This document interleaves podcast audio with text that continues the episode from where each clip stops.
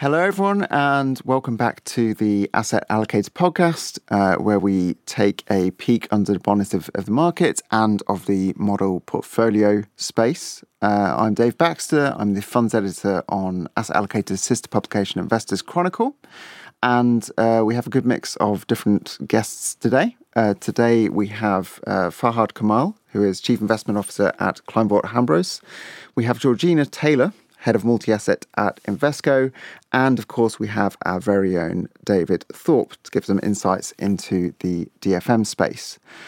Uh, 2023, of course, has so far, fingers crossed, been a, a, better year for allocators and investors. Markets have had a nice rebound in the last um, couple of weeks.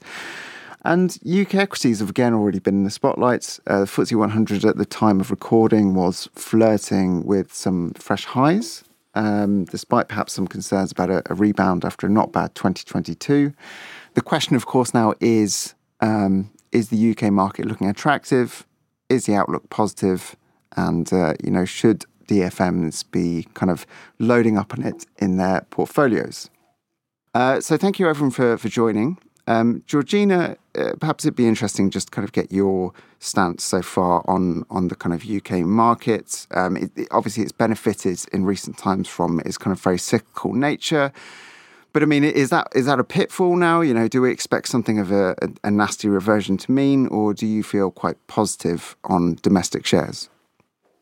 Thank you for having me. First of all, I think they do look attractive, and I think investors are revisiting the UK. If you do any screen of global markets, the UK certainly comes out as looking relatively attractive on a number of different measures. If you want to take the price to earnings or dividends or you know relative valuation across the world. So I think it's definitely back on the radar. I think what we need to grapple with slightly is how many of the global themes are driving UK equities and how many domestic themes are driving UK equities. And what I mean by that is there is certainly a benefit to the UK from all of the news flow surrounding China. And I think if you look at what has performed already this year, there's certainly a link to that. So the reopening theme, and that's helped support some areas of the UK market, which is the positive. I think the other side is really thinking about the risk premium attached to the UK, given some of the risks that we saw emerge in the fourth quarter last year. And even Andrew Bailey yesterday was, was, was talking about, um, you know, the risk premium coming out of some of UK assets, and some of those risks have been put to bed. But of course, that uncertainty always remains, be that emanating from the gilt market and from the bond market. How much volatility will there still be in that rates outlook and how that will impact the UK? And also thinking about the you know domestic growth backdrop. You know, it still remains to be seen you know, how much risk is, is still there to, to filter through to demand, etc., from higher rates. So look, the risks haven't gone, hmm. but certainly if you look around the world and you want value, then you know the UK looks a great place to be, and certainly the large caps. You know, you get that global exposure, and I think that's certainly what investors are starting to home in on, and you know, are certainly supporting the outperformance of UK this year versus other markets. Yeah, I mean, I suppose another interesting question. You, you mentioned large caps you think look appealing, and perhaps Fahad, you have some views on this. Um, I suppose it'd be interesting to kind of consider how allocators should now feel about the kind of market cap side of things. Uh, clearly, last year, small caps got, you know, especially hammered, and, you know, perhaps people would argue they're a bit more exposed to any economic worries if we are still concerned on that front. Um, I mean, is is now kind of an interesting time to look at small caps given how much they've sold off, or is that still somewhere where there's too much kind of uncertainty? Unfortunately, it's probably a little bit too early. I think if we think about, we talk a lot here about the sequencing of events right now, and we've had a lot of tightening. Interest rates have gone up, um, and we need to. This year is all about seeing the ripple effects and the lagged impact of that tightening that we've seen, be that through the mortgage market, consumer demand. And unfortunately, in that small cap, mid cap arena, you are still hostage to, to that outlook, particularly for, for the consumer side. The one ray of light might be an M&A theme because this is one thing we've mm. been hmm. thinking through here a little bit. And again, it might be too early, but with the fall in sterling, you know, sterling's recovered a little bit. So, so that's kind of good from a sentiment perspective. But in terms of how cheap UK assets look, it could prompt um, a little bit of focus from overseas investors. And so maybe this year, maybe a little too early to call it right now, but under the surface, that theme starting to come through as some of those assets look pretty good value to, to overseas buyers. So that's something that's the ray of light. I think from a pure economic perspective, it's probably a little bit early to call that rotation. And also, just thinking about where people are grabbing hold of an economic theme, it seems to be a bit more all eyes on Asia and elsewhere a little bit at the moment for seeing that recovery. And again, it's those larger cap stocks that really benefit from, from that narrative. Mm-hmm. I mean, I, I agree with, with everything she said wholeheartedly. I mean, obviously the UK large cap remains remains cheap and uptrending, uh, which is um, which is a perfect combination. And actually, sentiment is still not great. I mean, you know, the UK still tends to be quite underowned globally. Uh, particularly uh, the large cap space and the small cap space or the mid cap space, hardly, you know, massively underowned globally um, much more domestic uh, sort of holders of that index. But yes, I also agree that's probably a little bit too early. You know, when will be the right time? It's obviously cheap, but um, but in the right time for us will be when momentum trends upwards more, um, well, more, you know, on a confirmed basis, if, mm. you like, and we're we're miles away from that. So, for example, right now the the uh, the the FTSE 250 is um, you know it's it's uh, it's it's sort of it's it's just not demonstrating a, a clear sort of buy signal for us from a trend perspective. That'll probably be the first area that we'll notice, um, you know, for, for, to get in. Now, obviously, is that going to catch the bottom? Of course not. Are we going to be a little bit late late to the party? Yes, we will, but but there'll still be plenty of good gains um, in it if we if we get in early enough, albeit not at the bottom. But we're not quite there yet, and there's still a tremendous amount of economic doom and gloom. Um, you know, just this morning. Uh, you've seen the the wage figures, which which you know confirm that we it's sort of the worst of all worlds, right? Where you get wages that are higher than consensus and and still very high, but beneath the rate of inflation. So the consumers are getting killed at the same time as the Bank of England having no choice but to keep um, to keep applying the pressure quite acutely. That you know that that doesn't spell for you know for, for a great um, forecast for domestically focused companies quite yet. Um, the time will come, and and it will take us by surprise. But momentum is probably the uh, the, the, fastest and and sh- you know sort of way to, to gauge when that right time is. Um, when it crosses into positive uh, territory, we will be more cognizant of it, but it's not there yet. Um, and one of the things, Dave, that we've noticed from the uh, various asset allocator uh, databases that we keep is um, allocators certainly view the UK um, as more of a, I suppose, risk-on market. Um, in the defensive or cautious um, portfolios of the DFMs we cover, the representation uh, of UK equity funds is much much lower than it is in the in the balanced uh, portfolios. And that, that, I suppose, that, that speaks to the themes that both Fahad and Georgina have mentioned mm. around um, composition of the market and valuation being interesting rather than uh, it being a, a significant call on the UK's economic prospects. The other thing to notice, I guess, is that the fund which is most owned uh, by the allocators that we look at is um, a very well known one, the Lindsell Train UK Equity, and that's a fund that really does have lots of global. Uh, globally exposed companies, although they're listed in the UK. So maybe that's another hint as to how allocators view the UK in the in the, the UK market and indeed economy in the current climate. I, I suppose another kind of interesting angle is if if you're looking at kind of portfolios, is you know most allocators now run some sort of kind of income mandate, and um, you know, UK equities have, have, often tended to offer something nice like four or five percent yield, very very kind of tasty. Um, but certainly after last year, we've seen, I suppose, quite a lot of competition for yields, whether it's from bonds or even other markets. You know, all sorts of different asset classes, really. Um, Georgina Fahad, don't don't know if one of you has kind of a take on this. You know, is there is, is there a temptation now to kind of um, rely less on the UK equity market for income? Do you find that you're kind of wanting to mix it up more now? You've got more kind of just interesting yields on offer. Just very quickly, I mean, I think the the hurdle for equity investments has definitely got higher, and you're absolutely right. When you look across the world, there is genuinely there are genuinely reasonable alternatives and all of that narrative coming into markets. So mm. for us, I think yes, the yield will always be helpful, but you can hold other assets, be that credit to get your risk on exposure plus quite a good yield. Um, you can get your defensive exposure now via the bond market. And there are other equity markets as well. You know, if you look across the world and look at places like Australia or even parts of Asia, they offer um, a yield enhancement versus versus the UK market. So I think you don't rely on it for income, but it's definitely helpful um, from from an overall portfolio perspective.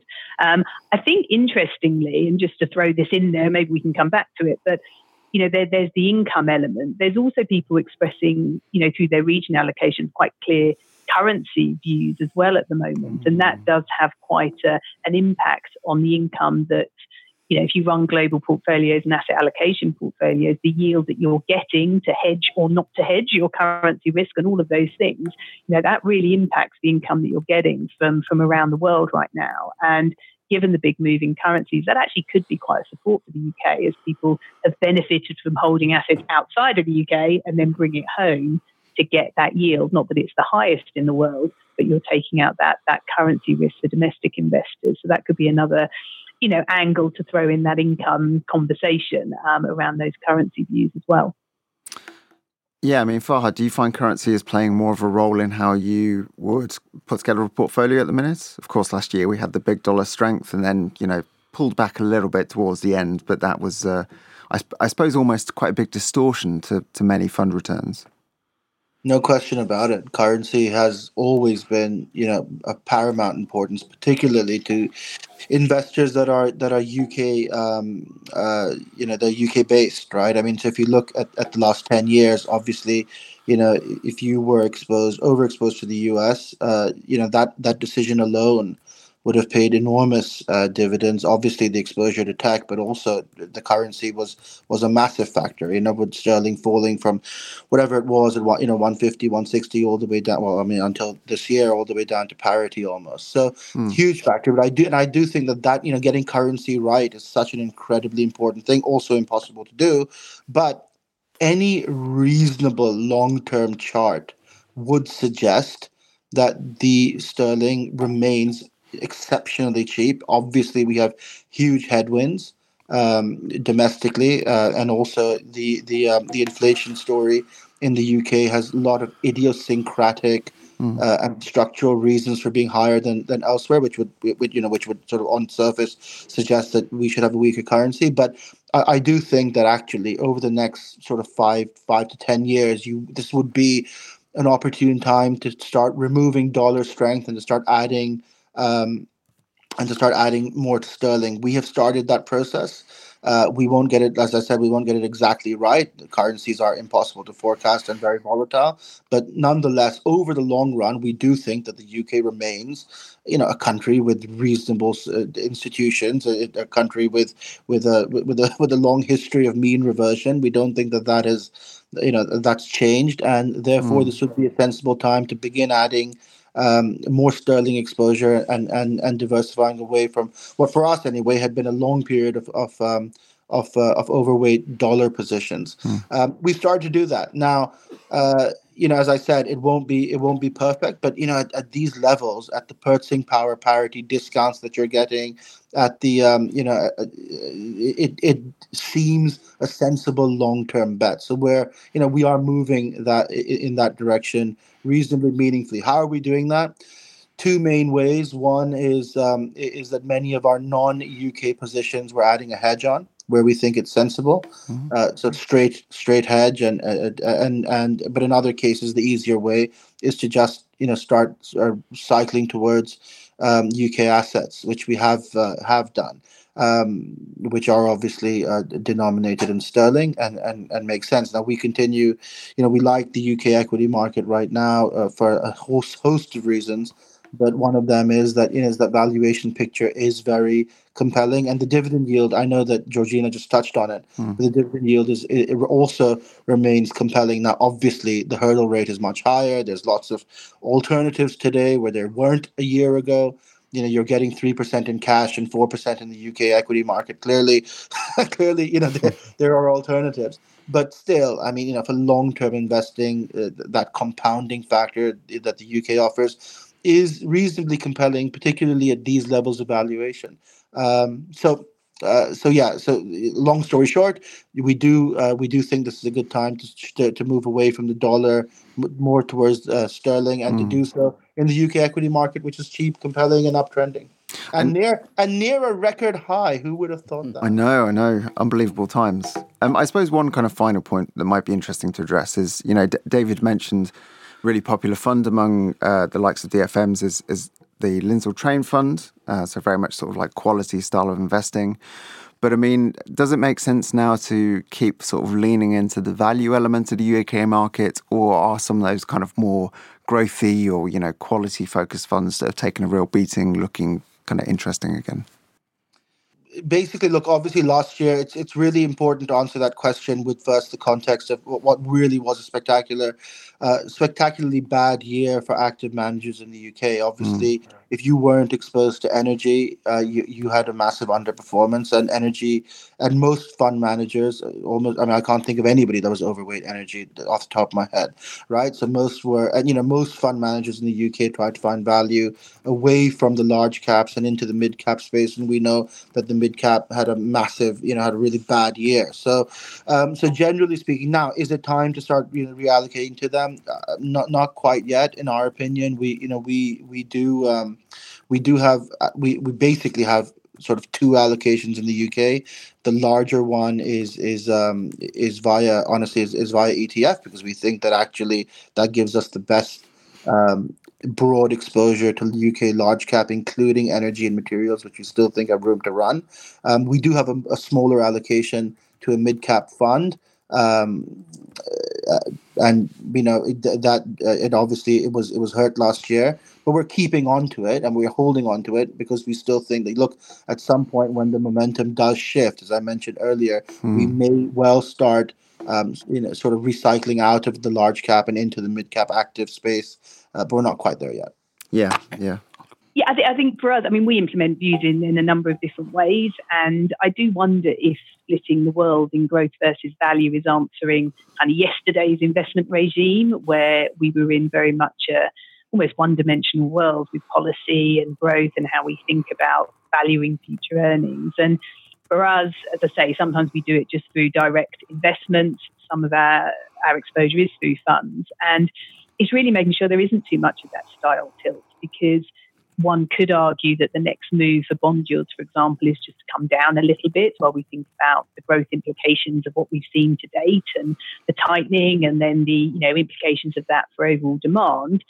But that doesn't necessarily mean that you want to just move straight into the growth oriented side of the market. So I think having quite a balanced split between value and growth to navigate that transition, almost in investment regime, economic drivers, all of those things that we're all thinking about every day can be reflected in that more balanced view across you know active exposures. Um, and also important things like dividend growth rather than just dividend yield so we're not too focused on the absolute levels of income. Um, and balance sheet strength as well. You know the one thing we haven't seen is really where the risks are really lying across the market and where the pinch points are for you know areas that are still exposed to this higher rates regime.